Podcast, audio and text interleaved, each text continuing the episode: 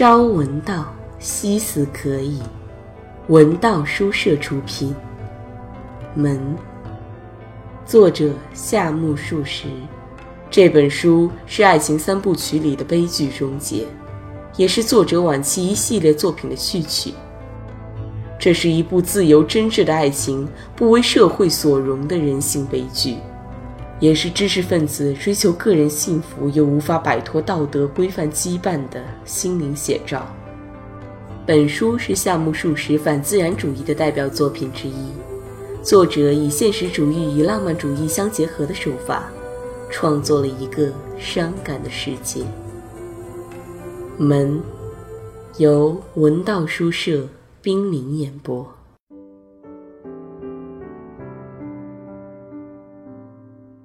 夫妇俩就这样寂寥而和睦的生活着。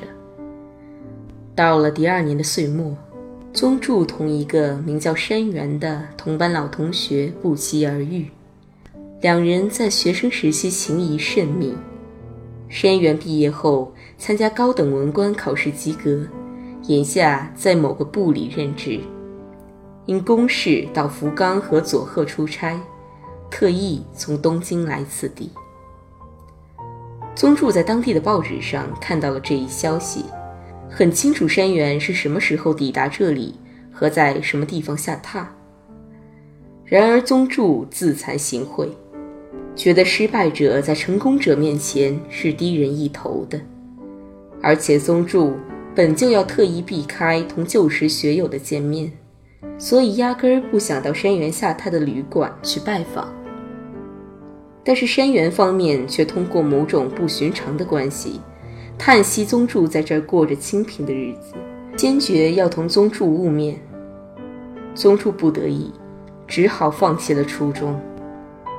而现在，宗助之所以能从福冈移居东京，完全是借助了山原的力量。当宗助接到山原的来信，获悉事情都已办妥，便放下正在吃饭的筷子，说道：“阿米，去东京的事终于成了。”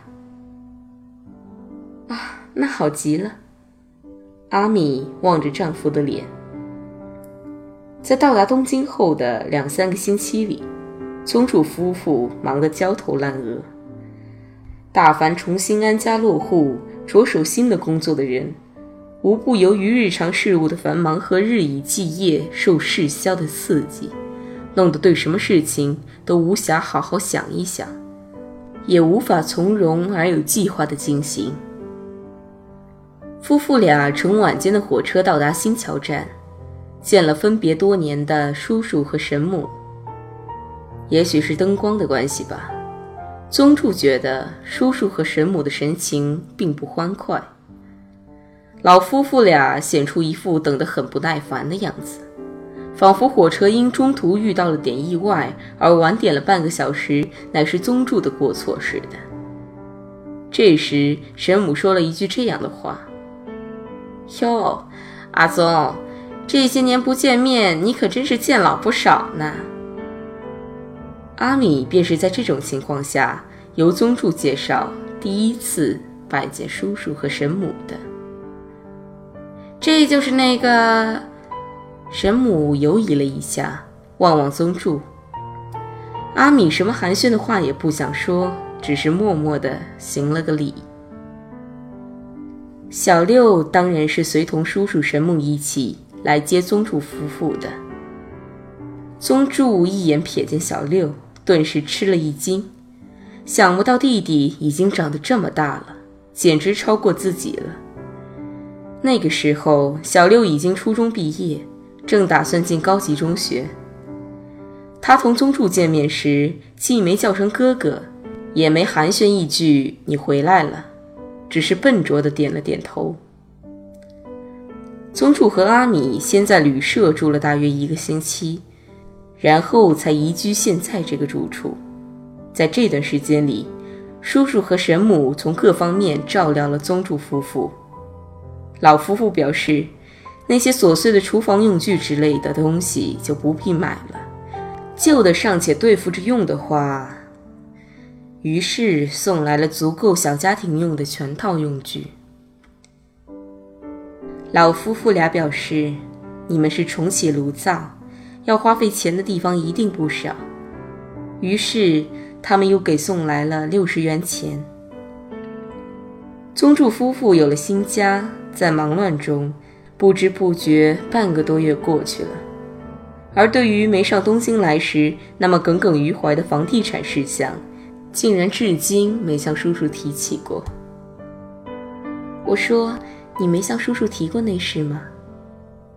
有一次，阿米问宗助，宗助仿佛这才想起来似的回答说：“嗯，还没有提过。”这可奇怪了，你那么放心不下，怎么？阿米嫣然而笑。可是我没有空闲同叔叔好好的谈这件事啊。宗助做着辩解。又是十天过去了，阿米，那件事我还没有提，我觉得真够烦的，不想提他了。这次是宗助主动。同阿米说了，你不愿谈，我看就不必勉强了。阿米答道：“这行吗？”宗助反问了：“你是问我行不行？这本来就是你的事嘛，我本就是无可无不可的呢。”阿米回答：“嗯，我是觉得一本正经的提出来，确实有点别扭。”还是改日有机会时再提吧。嗯，不久一定会有机会问问看的。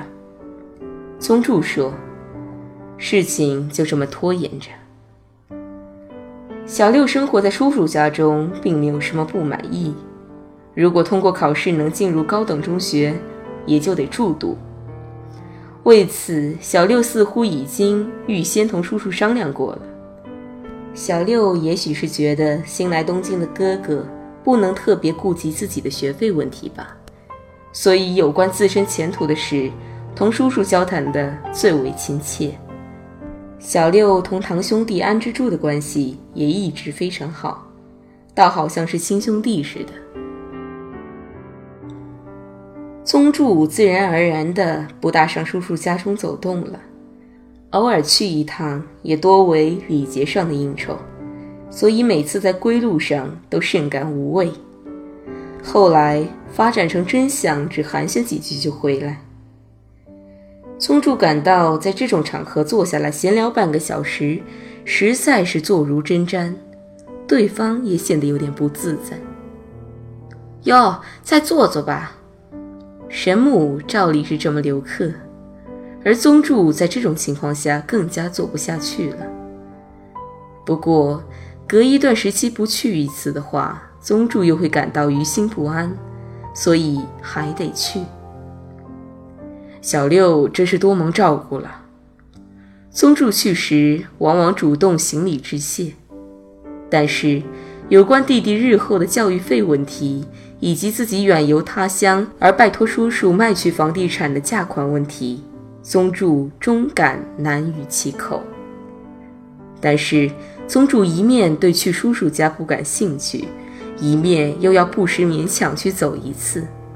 很明显，这并不是单纯的为了维持叔侄关系而抱有什么世俗性的义务心理，而无非是想伺机解决一下梗在心中的事情。阿宗可真是完全变了个人呐！神母曾经对叔叔这么说：“是啊，毕竟是因为有过那种事呢，这种伤痕大概永远不会消弭了。”叔叔回答，好像因果报应不胜令人心寒似的。实在可怕呢！阿宗本来是个活泼的、乱蹦乱跳的孩子，不是这么没精打采的。这两三年来没见面。谁知竟会未老先衰，变得像是换了个人。眼下看来，似乎比你这个老头还要老些呢。神母又说道：“不至于吧？”叔叔答道：“不，且不说他的脸相，你就看看他那情态吧。”神母还是要辩解。自宗助上东京来之后，上面的这番对话已经在老夫妇之间有过好几次了。实际上，宗助每到叔叔家去，举止也确实像老夫妇所感觉的那样。阿米在到达新桥时见过老夫妇俩一次后，迄今不曾踏进过叔父之门，也不知他是怎么想的。从老夫妇俩的角度来看，侄媳妇虽然在拜师长辈时彬彬有礼地叫过叔父母大人，但是分手时，老夫妇俩对他说：“欢迎你常来。”他只是低头致意地答了一句：“谢谢。”而迄今一次也不曾去过。我看你还是到叔叔家去一次吧，你说呢？后来连宗助也这么动员过他一次，但是阿米神情异常的答道：“可我……”宗助见状，也就从此不再提了。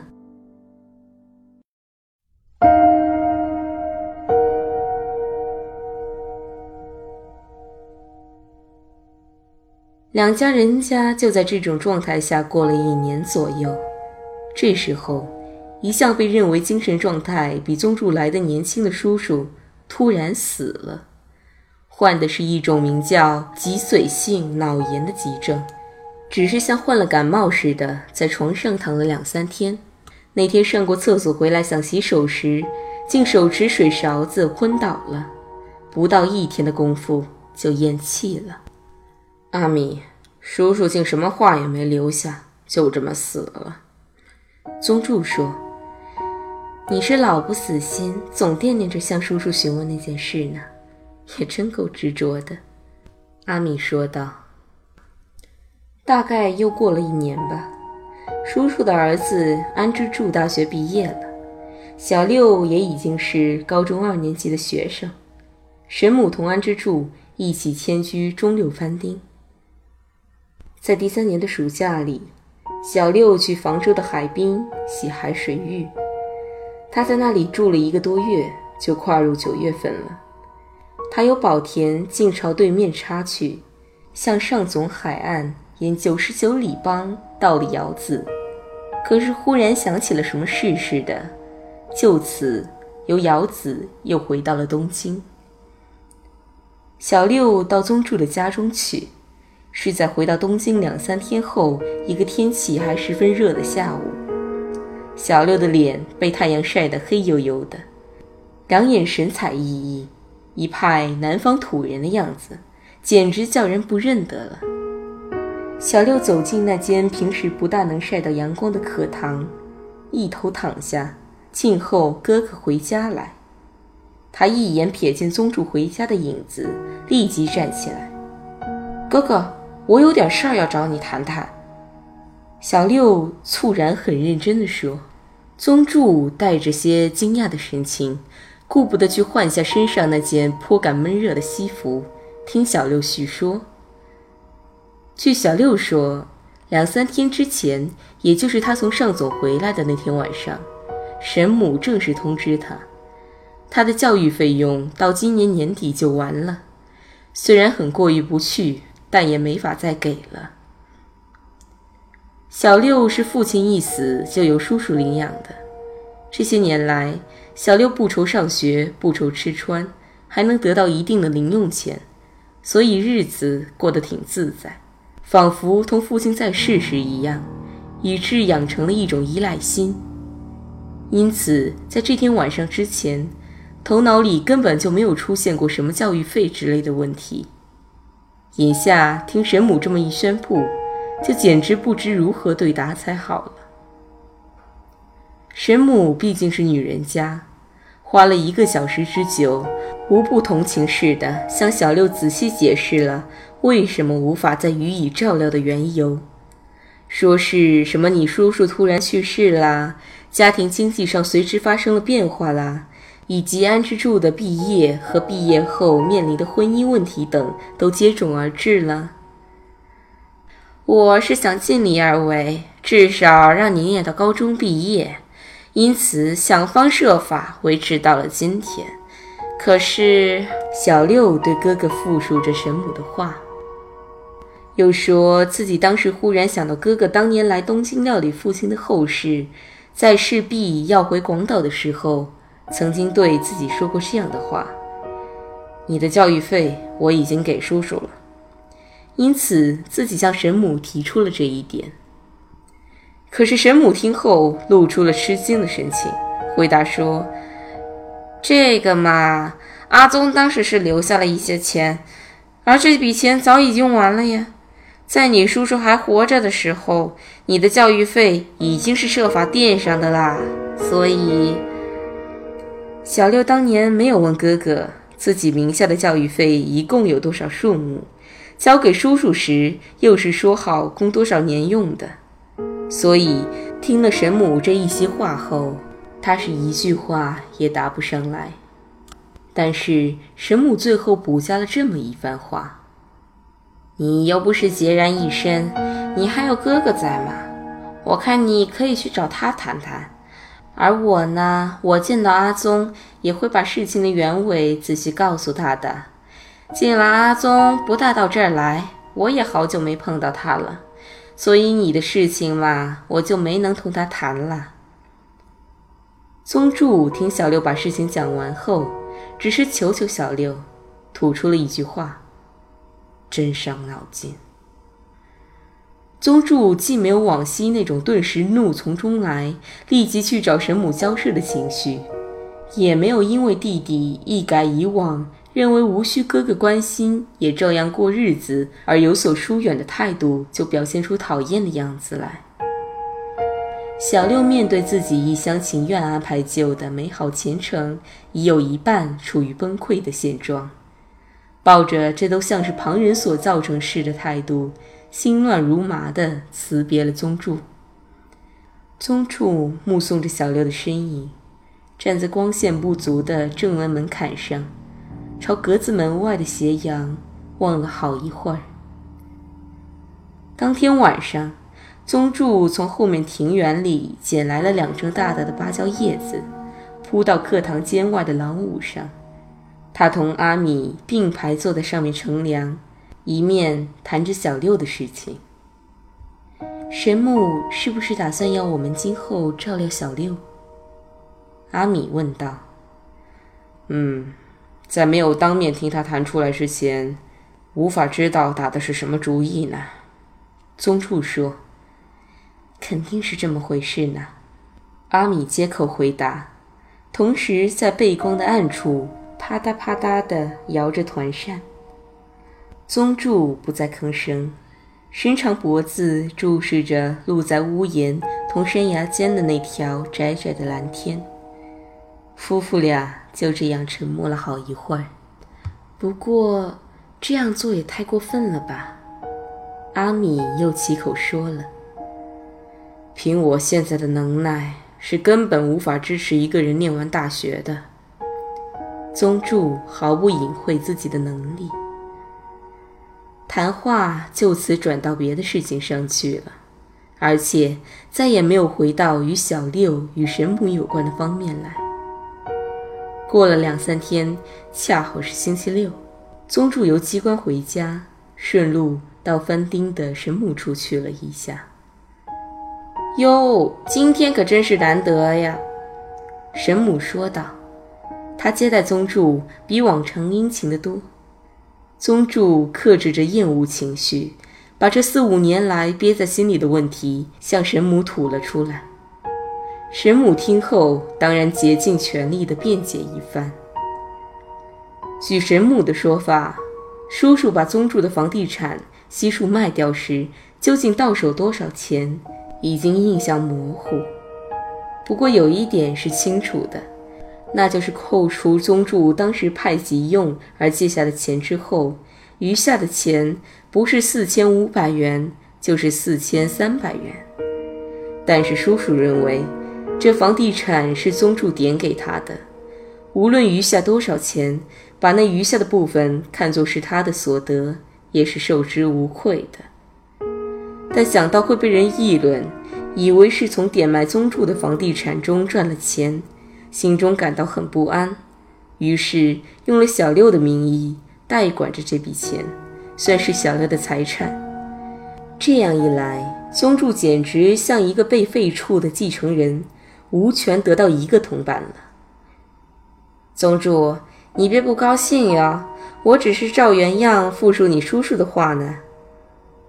神母特意声明，宗助没有吭声，听神母往下讲。说来不信，以小六的名义代管的这笔钱由叔叔经手。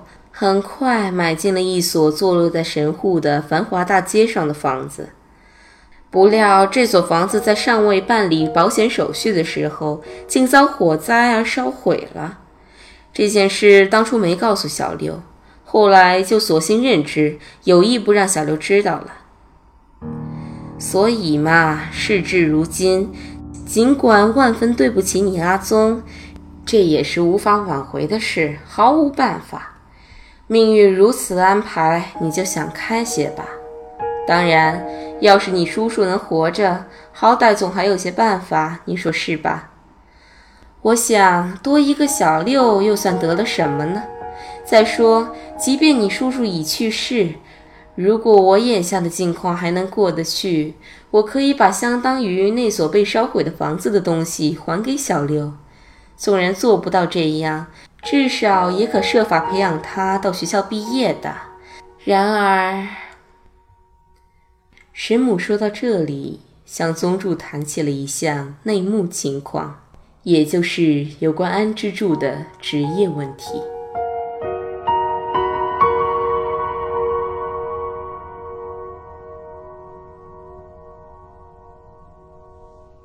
文道书社出品，感谢您的收听。